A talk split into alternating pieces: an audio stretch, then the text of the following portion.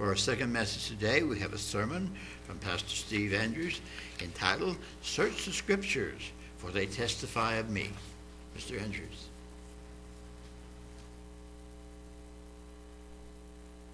Thanks, Reg. Greetings to all that are here and that are tuned in on our internet. And I appreciate uh,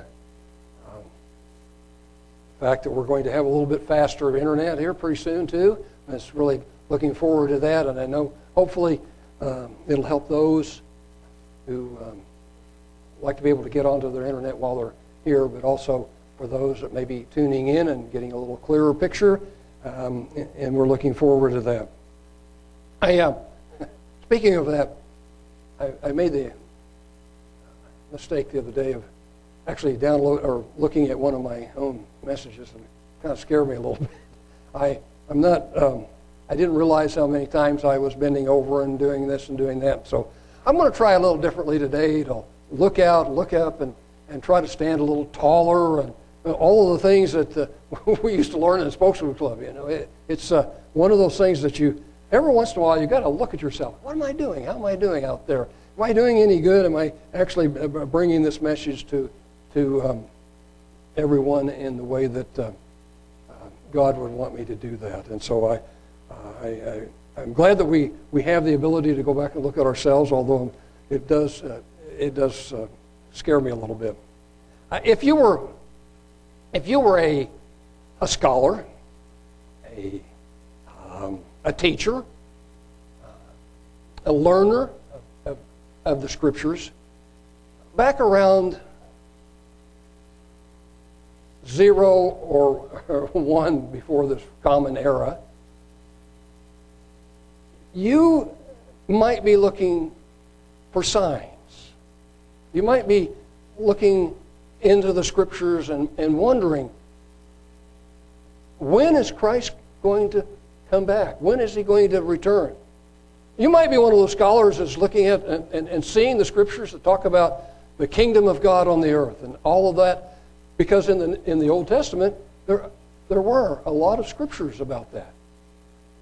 But you might have missed that most profound thing, that first coming of Jesus Christ that first, they call it Advent, but it would be the first coming of Christ. And you, you might have missed those scriptures and you might have overlooked them if you were a scholar. Now realize uh, those people that were studying could even, if you were a, a Greek scholar, you would have that um, Alexandrian uh, manuscripts. We call it the Septuagint this day. There's been a lot of them trying to to get that different, but everybody knows it as the Septuagint. But it is the Greek Old Testament. So you can get a copy of it, you can read through it, and the words just are, are all in Greek uh, uh, in translations. Very interesting. But also, you might also have the ability to read your um, Torah, the first five books, or all the rest of it in the synagogue, that you might go to the synagogue and, and, re- and read in Hebrew, or have it read in Hebrew or Aramaic, if, if you were living in that time. And, and so these scriptures would be available to you, and you'd be able to, to, to reason and look at them. And so today, uh, let's turn to the first scripture that's in John, the, fifth chapter, and especially look at what Jesus said and I'm not going to read all of this, this.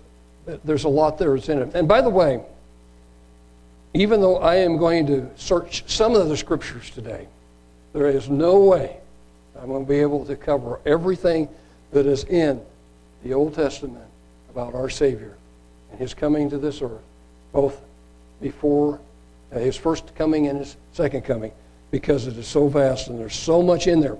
But I'm going to touch on a few, maybe some that we, we haven't covered for a while, and others that we have covered in, in different times. So I would like to look at those.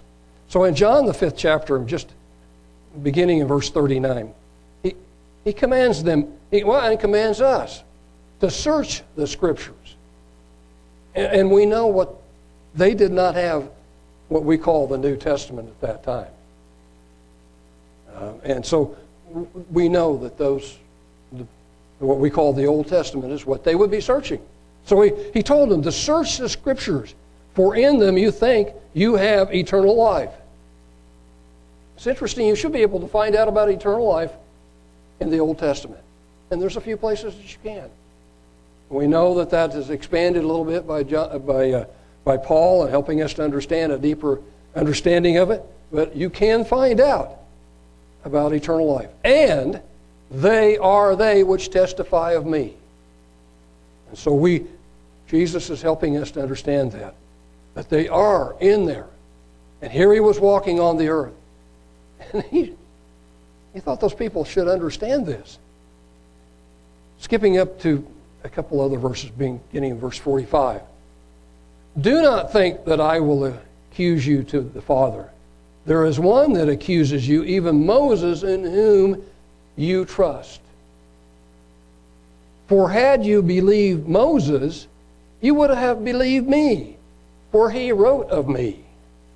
But if you believe not his writings, how shall you believe my words? And so we see that Jesus was correcting them, admonishing them to search the scriptures and even to look to the scriptures that talked about him in, in Mo, uh, that Moses wrote. In Isaiah, the ninth chapter,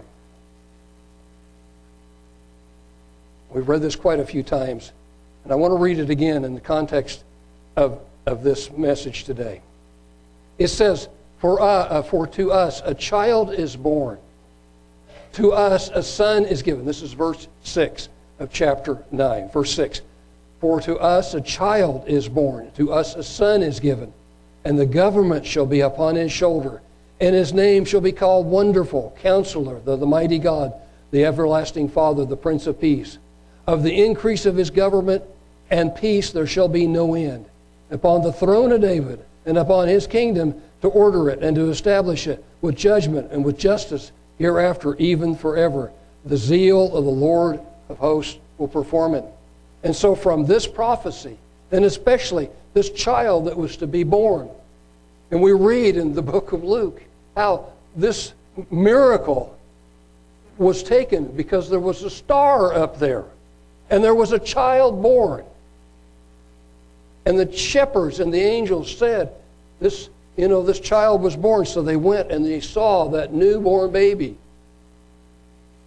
And then later, and I'm not going to go through all the scriptures because it would take me quite a long time to go through all those scriptures. And you, you really know them if you grew up in the um, uh, in those in those other congregations for any length of time. You got a lot of that during certain times of the year. And I remember when I was a kid, that was read a lot. But we, they're also extremely important to understand that Jesus did, was born a little baby, and he did grow up. And as a child, he was visited because it was, he was of royalty. And he was visited by those, you know, I remember I was, when I was in school, we were, we were singing, um, I had a little play, The Kings of Orient are. We were, and, I, and, and so I was supposed to be one of those kings of Orient are to go and visit with that little child. And of course, they got it wrong. They had it as a baby. But we understand that it was a child that was they were visiting. And they were bringing gifts because the gifts were for royalty. The ancestor of David. The ancestor of David. We'll see that here in a minute. We see also later on that a sadness happened because of this, uh, because they went to Herod to find out where this royal king was. We want to go see this royal king. And they told Herod, Where is he? And when Herod heard that, he was very angry. He did not want a potential king to take his place. And so they had to flee. Let's go to Matthew, the second chapter. Actually, I have, just so we can see the Old Testament in this, let's go to Jeremiah because there was great, great sadness that happened in in this. Let's, let's look at this and see what happened here. Jeremiah, the 31st chapter, and beginning in verse 15. Just one verse here. If I can get over there to it. Verse 15. This says the Lord, a voice was heard in Ramah, lamentation and bitter weeping, Rachel weeping for her children, refused to be comforted for her children because they were not. In Matthew, the second chapter, we find out how that happened.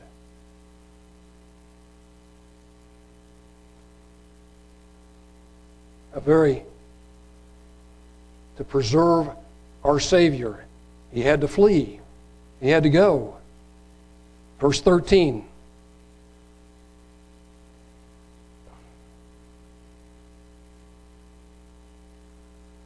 Uh, maybe I'll pick it up in here in verse 11. And let's pick it up where, where they were, uh, where they were actually there. When they were come into the house, they saw the young child with Mary his mother, fell down and worshipped him. And when they had opened their treasures, they presented him with gifts gold, frankincense, and myrrh. These very valuable gifts, but they understood who this child was and how precious, and they worshiped him. They knew who he was. And being warned of God in a dream that they should not return to Herod, they departed into their own country another way. And when they were departed, behold, the angel of the Lord appeared to Joseph in a dream, saying, Arise and take the young child and his mother and flee into Egypt and be you there until I bring you word, for Herod will seek the young child to destroy him. When he arose, he took the young child and his mother by night and departed into Egypt and was there until the death of Herod, that it might be fulfilled which was spoken of by the Lord and by the prophet, saying, and you can find this uh, in Hosea 11.1, Out of Egypt have I called my son. Then Herod, when he saw that he was mocked of the wise men and was exceedingly angry, sent forth and slew all the children that were in Bethlehem and in all the coast thereof, from two years old and under. So at this particular time, he was probably around that two year two years old age when this happened. According to the time which he had diligently inquired of the wise men. And then was fulfilled that which was spoken of by Jeremiah the prophet, saying, In Ramah was their voice heard, lamentation and weeping and great mourning. Rachel weeping for her children, and would not be comforted because they were not. But when Herod was dead, behold, the angel of the Lord appeared in a dream to Joseph in Egypt, saying, Arise, take that young child and his mother, and go into the land of Israel, for they are dead which sought the young child's life. And he arose and took the young child and his mother and came in uh, to the land of Israel. But when he heard um, that uh, Archela, uh, uh, did reign in Judea uh, in the room of his father Herod. He was afraid to go there, notwithstanding being warned of God in a dream. He turned aside into the parts of Galilee. And he came and dwelt in the city called Nazareth, that it might be fulfilled, which was spoken of the, by the prophets, he shall be called a Nazarene. So you see how many times we go back to the Old Testament and you look and you see the prophecies of our, of our Messiah, of our Christ, and how they came out and how they came about. We know Jesus at 12 years old was teaching and learning. You can read that in the book of Luke.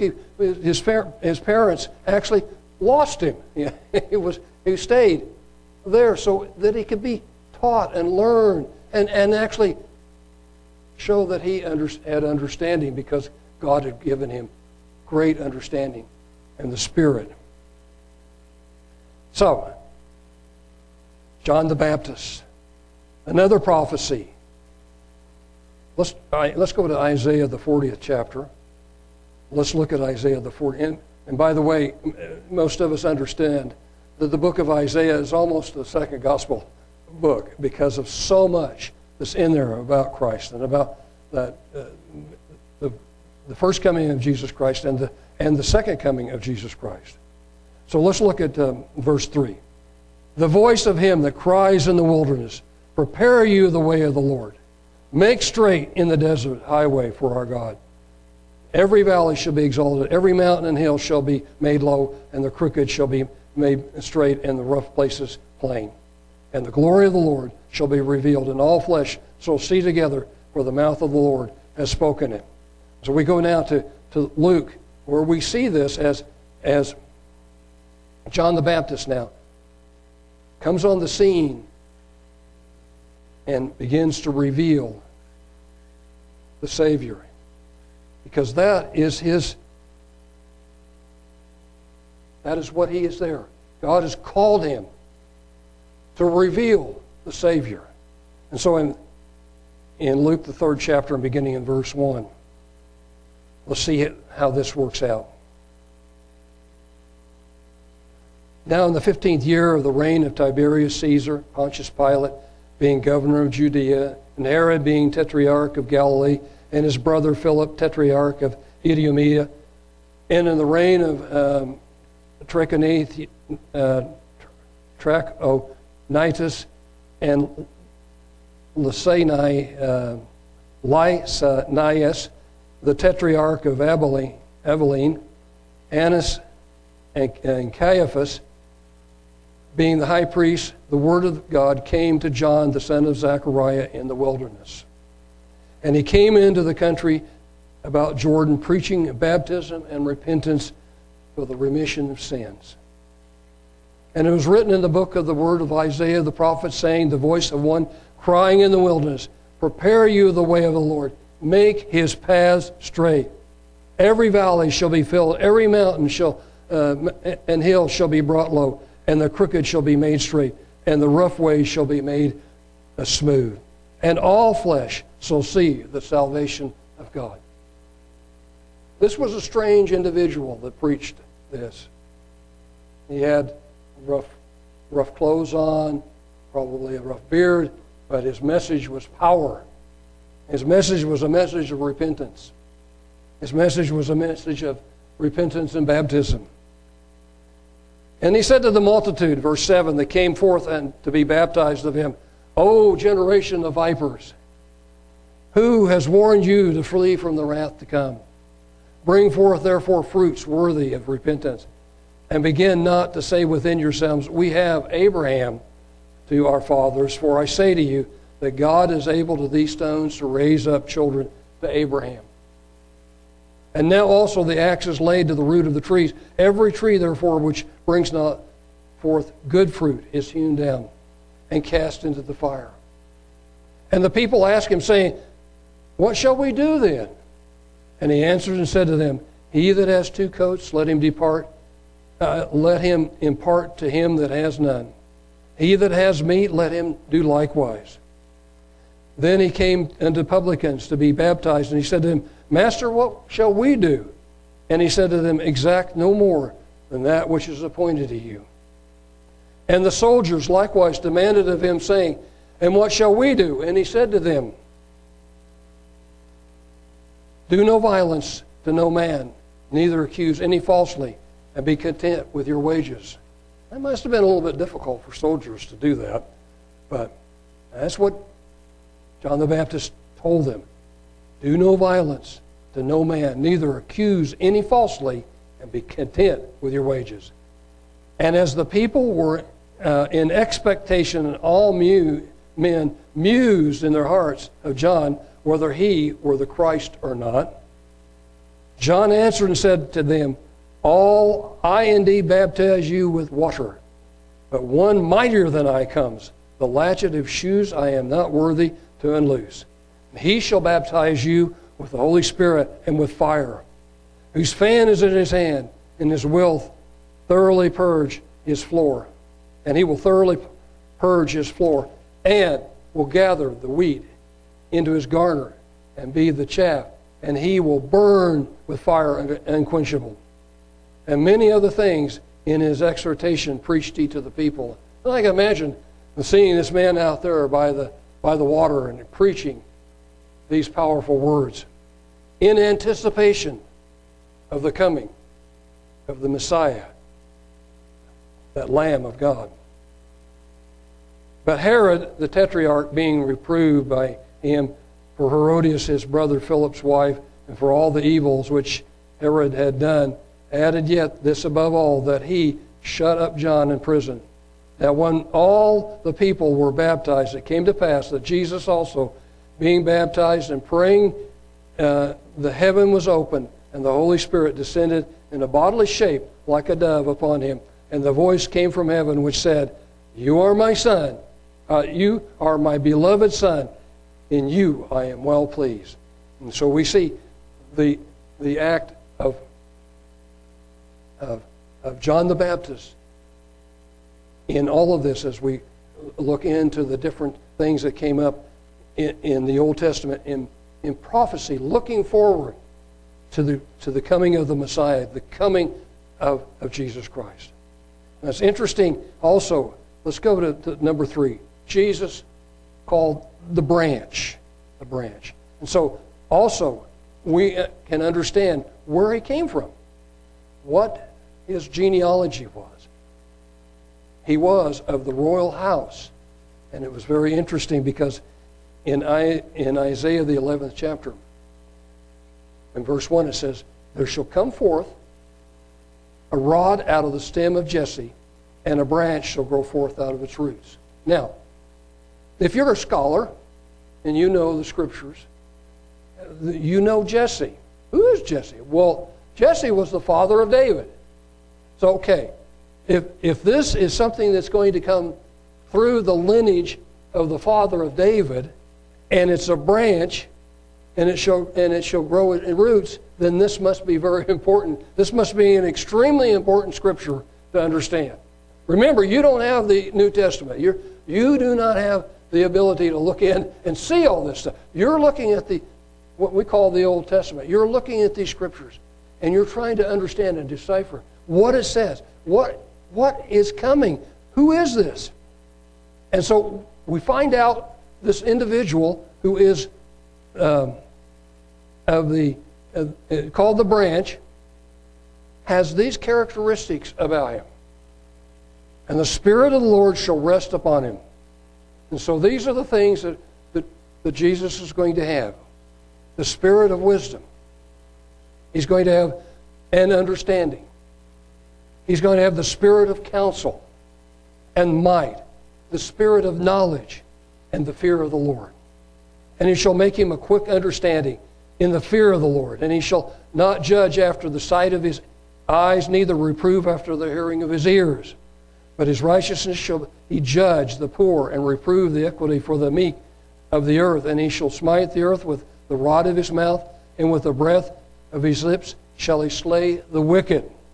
And righteousness shall be the girdle of his loins, and faithfulness the girdle of his reins. Now, some of this we can take into the, the kingdom of God, into the future, because he will continue to, to smite the earth with the power of his voice and command men to repent everywhere. And we know that. But also, we see Jesus doing all of these things, having this kind of spirit about him as he, as he walked the earth. So, let's look at one more, one more thing. As we know that Jesus talked about Moses, and, and that Moses talked about him, prophesied about him. And you know, it's interesting that a lot of the characteristics of Jesus, the humility, uh, one of the things that Jesus said was, I am, am bringing my Father's message. It's not my message, it's my Father's message. What I say is what He's telling me. So when you look at the words of Jesus right, is written in the New Testament, realize that those are Scripture just like we would read in the book of Deuteronomy or uh, Genesis, Exodus, Numbers, and Deuteronomy, where we see the law uh, put down and, and we understand that. So we, we look here in the 18th chapter of Deuteronomy, and this is another prophecy. This is another prophecy. If you haven't got this marked, please mark it so you'll understand where this come from, and, and, and one of the, the commissions that Jesus had was to bring this to the people that lived at his time. It was important to understand this. It says in verse 9, When you come into the land which the Lord your God gives you, you shall not learn to do the abominations of those nations. There shall not be found among you anyone that makes his son or his daughter to pass through the fire, or that uses divination, or is an observer of times, or an enchanter or a witch, or, an, uh, or a charmer, or a consulter with familiar spirits, or a wizard, or a necromancer. For all that do these things are an abomination to the Lord, and because of those abominations, the Lord your God does drive them out from before you. You shall be perfect. Which, in that particular instance, that's actually looking at blameless. You shall be blameless with the Lord your God. For these nations which you shall possess hearken to their observers of times and diviners, but as for you, the Lord your God has not permitted you so to do. And so Moses was very adamant in, in bringing the word of God to, to his people. The Lord your God will raise you up a prophet from amidst from the midst of you, of your brethren, like to me, to him you shall hearken, according to all that you desired of the Lord your God in Horeb in the day that, of the assembly, saying, Let me not hear again the voice of the Lord my God, neither let me, neither let me see this great fire any more, that I die not. And so the Lord said to me, and so Moses, Moses wrote this down. The Lord said to me, They have well spoken that which they have spoken. I will raise them up a prophet from among their brethren, like to you. I'll put my words in his mouth, and he shall speak them to all that I shall command him. And it will come to pass that whosoever will not hearken to my words, which he shall speak in my name, I will require it of them. So, boy, you know, it, it, the powerful words that Jesus spoke to those people at that particular time and continues to speak to us down through the ages. He speaks to all down through the ages. Understand that we are to be obedient to the words of Jesus Christ because God sent him as a prophet, as the one that would bring a message that needed to be made made at the end of the, of the age.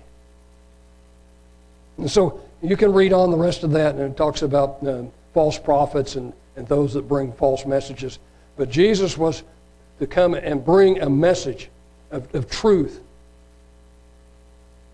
In John, the third chapter, just one verse, I want us to understand about the Spirit that dwelt in Jesus. We have what's called the earnest, a small amount. When Jesus walked this earth, imagine all the power that God had given him as, as, a, as a physical human being. In, in verse 34, uh, for he whom God has uh, sent speaks the words of God, for God gives not the Spirit by measure to him. Remember a few things that Jesus said. He says, well, he walked on water. We know that for one thing. But also, he, he, he told his disciples, if I wanted to, I could bring down seven legions of angels. Seven legions of angels to defend him.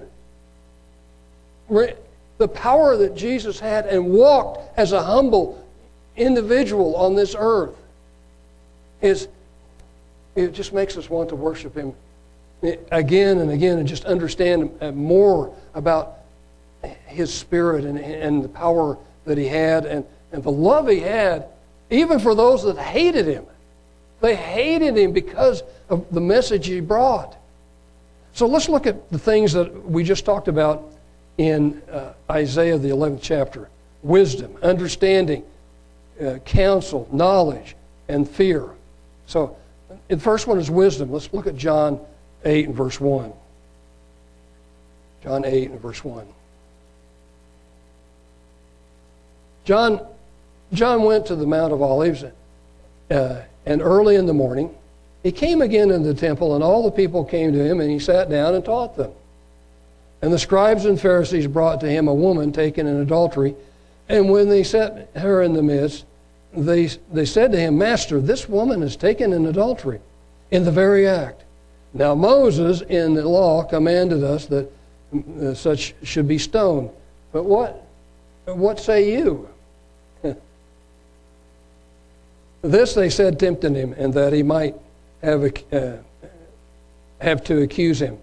But Jesus stooped down and with his finger wrote in the ground as though he heard them not. So when they continued asking him, he lifted up himself and said to them, He that is without sin among you, let him first cast, let him be the first to cast a stone at her. Again, he stooped down and wrote in the ground, and they which heard it, uh, being convicted by their own conscience, went one by one, beginning at the eldest, even the last. And Jesus was left alone, and the woman standing in the midst. When Jesus had lifted himself and saw none but the woman, he said to her, Woman, where are those accusers? Uh, where are those? Uh, uh, where are those your accusers? Has no man condemned you? She said, No man, Lord. And Jesus said, Neither do I condemn you. So go and sin no more. Now, he forgave her. No, we can take our own sins to God, and God will forgive us. We may, you know, we may suffer some physical penalties if our sins are grievous.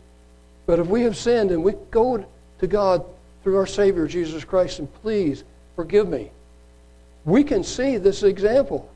He is, forgive, he is very forgiving, but when he says, go and sin no more, if we truly are repentant, we will sin no more in that particular area.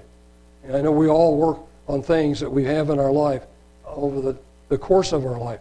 But we will sin no more in that if we really go to God and repent.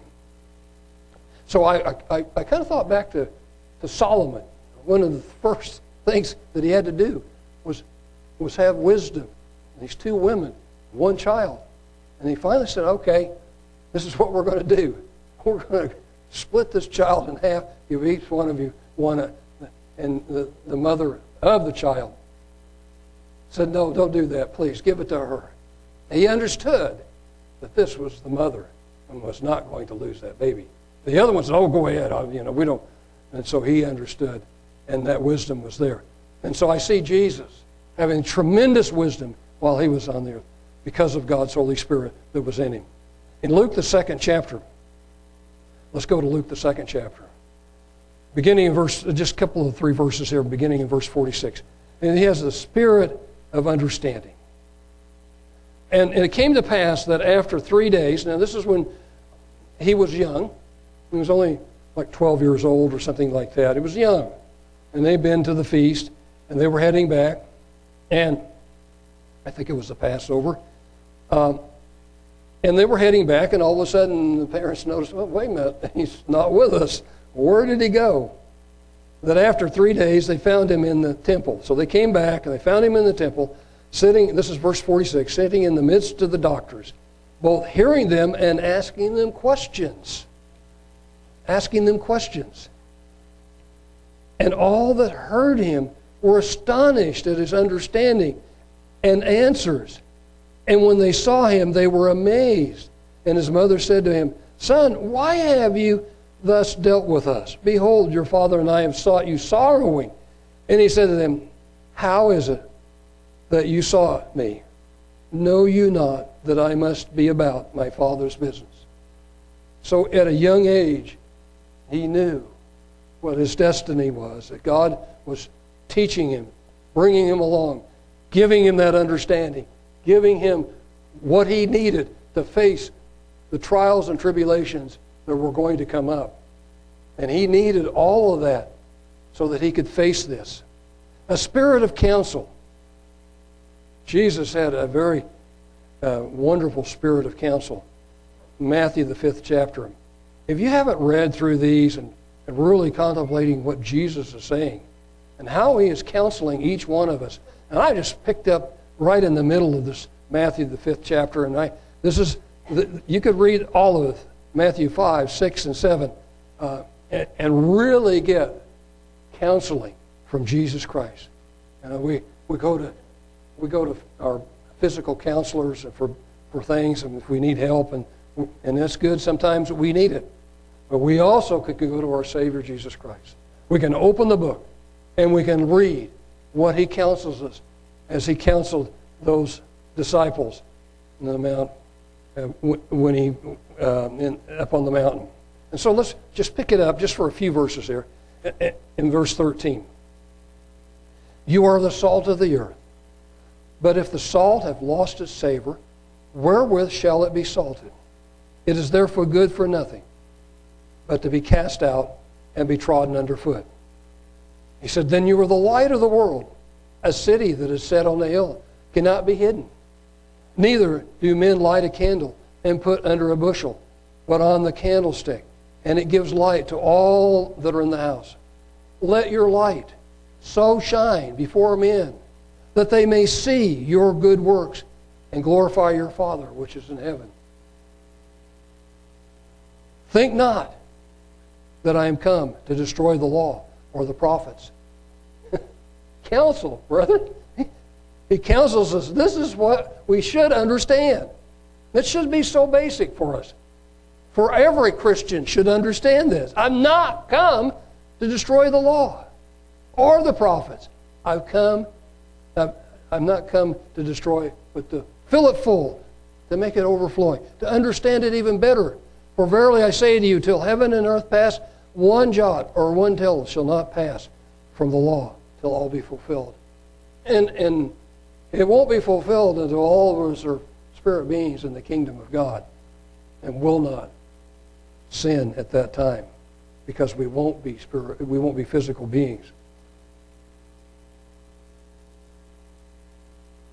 Whosoever therefore shall break one of these least commandments shall teach men so, he shall be called the least in the kingdom of heaven.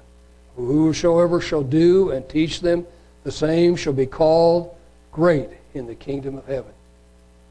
What counsel? Tremendous counsel from Jesus Christ. And You just sit and you read all these words that he talks about. He talks about things that you can do between brothers, how, how to you know how to live. He talks about prayer and how to it gives an example prayer in chapter six, and so many different things that he goes through in, in all of this, and it's all counseling to help us in our in our daily life. Tremendous blessing to understand that. The next one is knowledge.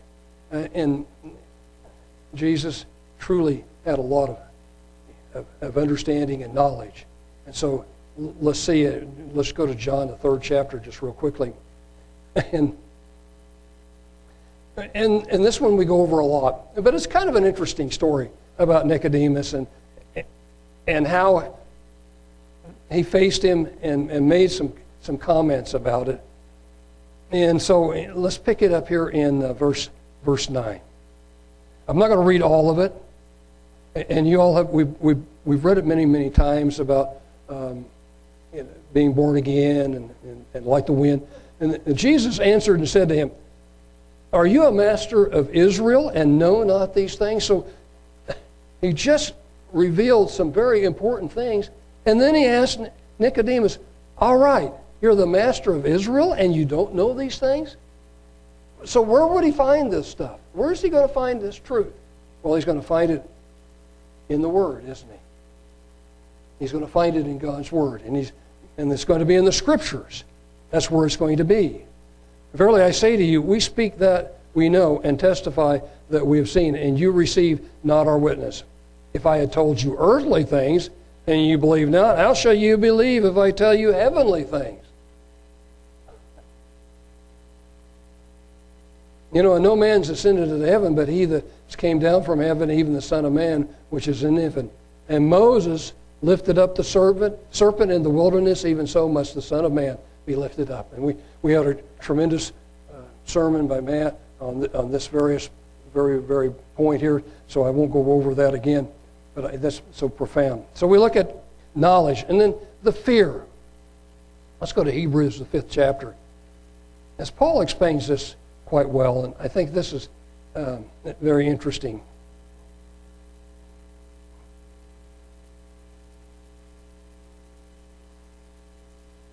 Maybe it is, I can find it. Hebrews 5, and beginning of verse 5. So also Christ glorified not himself to be made a high priest, but he that said to him, You are my son, today have I begotten you.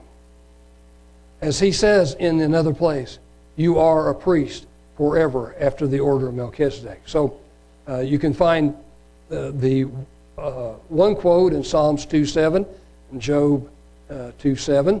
You can find the other quote, You are a priest forever after the order of Melchizedek, in Psalms 110, verse 4. I think a lot of us are very familiar with Psalm 110. Who in the days of his flesh, when he had offered up prayers and supplications with strong crying and tears to him that was able to save him from death, and he was heard that he feared. He, and and in this, this word fear, even in the in New Testament, has, has, a, has a multiple thing, but it also can mean very deep respect, reverence, as well as fear, as well as, as fear. But it also can mean deep respect and reverence for the one that um, you know he was talking about, which was his father. Though he were a son, yet learned the obedience by the things which he suffered. So we see that, that Jesus, um, and let's see how far I wanted to go. And that was all that on that one. So let's look at one more here, um, beginning in verse uh, chapter four of Luke, and verse thirteen. I didn't write a title on that one, so I'm going to go find out what the what I've got written. Sometimes just have to go find out what you put down. Luke four. Oh, I know what. Yeah. Uh, Jesus and I'm not going to read this because I've read it many times, but Jesus won over Satan with Scripture. It was a, it was a powerful, powerful uh, war that went on. It was a, a, something that uh, Jesus had to face. He spent 40 days of fasting. And when it came down to it, he beat Satan with Scripture right out of the book of Deuteronomy. In this one, he brings Scripture to his own people in the synagogue. Well, let's pick this up now in Luke, the fourth chapter, and beginning of verse 13. And when the devil had ended the temptation, he departed from him for the season. And Jesus returned in power of the Spirit into Galilee, and there went out a, a fame of him through all the region round about. And he taught in the synagogues, being uh, glorified of all. And he came to Nazareth, where he had been brought up. And as his custom was, he went into the synagogue on the Sabbath day. Uh, Jesus' custom. What was Jesus' custom? He went into the synagogue on the Sabbath day and stood up for to read. So um, here's kind of a, a, little mirror, a little tiny uh, picture into what it was like to be in that particular time to sit in the synagogue, and a book was brought, and they, they and they delivered to him the book of Isaiah. The book of Isaiah. And when he had opened the book, he found the place where it was written The Spirit of the Lord is upon me, because he has anointed me to preach the gospel to the poor. He has sent me to heal the brokenhearted, to preach deliverance to the captives, and recovering of the sight to the blind, to set uh, at liberty them that are bruised. And so you can find that in Isaiah, Isaiah, the 61st chapter, verses 1 through 3. To preach the acceptable year of the Lord. He closed the book, and he gave it again to the minister and sat down. And the eyes of all of them who were in the synagogue were fastened on him. And he began to say to them, The day this scripture is fulfilled in your ears.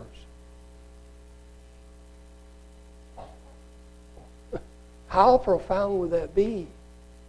Wow, the Messiah is here. Uh, no, that's not exactly how they accepted that.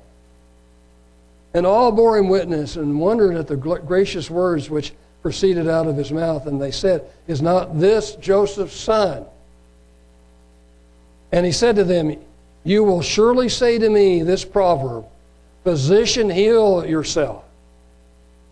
Whatsoever we have heard done in Capernaum, do you also here in your country. Verily I say to you, no prophet is accepted in his own country. But I tell you a truth many widows were in Israel in the days of Elijah when the heaven was shut up three years and six months, when great famine was throughout all the land. But to none of them was Elijah sent, save to uh, Sarepta, a city of Sidon, to a widow that uh, to, to a woman that was a widow. And many lepers were in Israel in the time of Elisha the prophet, and none of them were cleansed, saving Naaman the Syrian. And all they that were in the synagogue that heard these things were filled with wrath. And rose up and thrust him out of the city and led him uh, uh, to the brow of the hill whereupon their city was built, that they might cast him down headlong. But, be, but he, passing through the midst of them, went his way and came into Capernaum. So we see that Jesus also had understanding and the ability to look into the hearts of these people. And that's the reason why he said what he said there at the end, and it made them very upset. Because they were, they were not recognizing who he was, and they were not repentant of the things that, um, that they've been doing. We see one other thing in the prophecies that are in the book of Isaiah. A very profound thing that we are uh, yearly that we talk about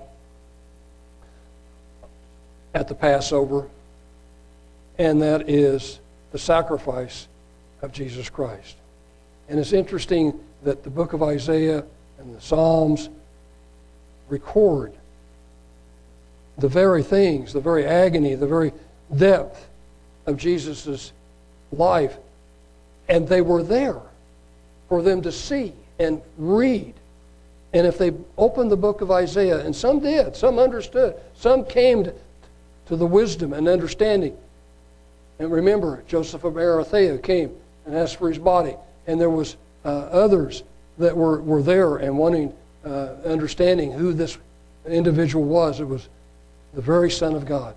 And remember, Peter was able to, you are the Christ, the Son of the living God. And Jesus, whoa, the Spirit has taught you this. The Spirit has taught you this. So don't reveal it right now. Don't reveal it. Who has believed our report? We, we read this not too long ago, so I'm not going to read much of it, just a few verses here. But I want you to get, uh, get the feel for what what it must have been like for Jesus to read it, for one, and, and for um, others that may have read it later and, and really understood what it said. And maybe when they came to that day in Pentecost and, and those things were revealed and all of that was said, maybe they looked back and saw these scriptures too. For he shall grow up before him as a tender plant and as a root out of a dry ground. He has no form nor comeliness. And we will sh- when we shall see him, there's no beauty that we should uh, desire him. He is despised and rejected of men, a man of sorrows and acquainted with grief. And we hid, as it were, our faces from him. He was despised and esteemed, uh, um, and we esteemed him not.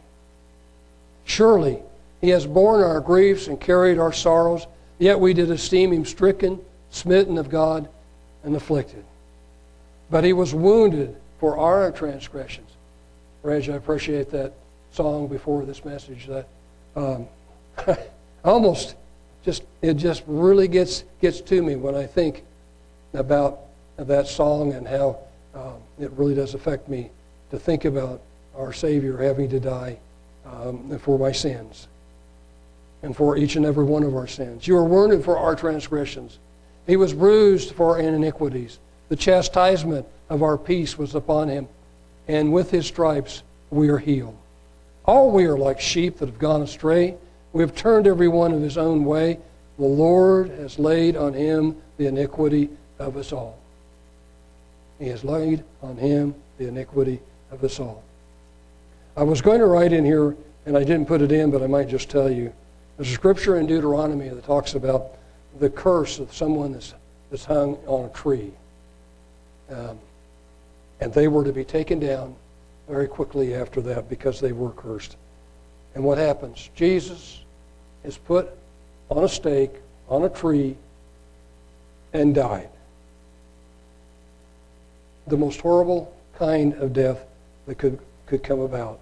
Our Savior died for you and me. He was oppressed, he was afflicted, yet he opened not his mouth. He is brought as a lamb to the slaughter, and as sheep before her shearers is dumb. So he opens not his mouth. He was taken from prison and from judgment, and who shall declare his generation? For he was cut off out of the land and the living. For the transgression of, his, of my people was he stricken. And he made his grave with the wicked and with the rich in his death, because he had none, he had done no violence, neither was there any deceit in his mouth. And yet it pleased the Lord to bruise him. He has put him to grief. When shall he make his soul an offering for sin? He shall see his seed, and he shall prolong his days, and the pleasure of the Lord shall prosper in his hand. I might just go ahead and read the last two verses. He shall see the travail of his soul and shall be satisfied by his knowledge, shall his righteous servant justify many, for he shall bear their iniquities. Therefore will I divide him a portion with the great, and he shall divide the spoil with the strong. Because he has poured out his soul to death. He, has, he was numbered with the transgressors, and he bore that sin of many and made intercession for the transgressors. So we see our Savior in the last part of his life was put on that stake for our sins. And yet, we also know, a wonderful thing, that he was resurrected and he is sitting at the right hand of the Father today. And a powerful thing, we're looking forward to that day when Christ will return the second time. This time, not as that humble carpenter but as a powerful King of Kings and Lord of Lords. I had a little message here at the end. I said,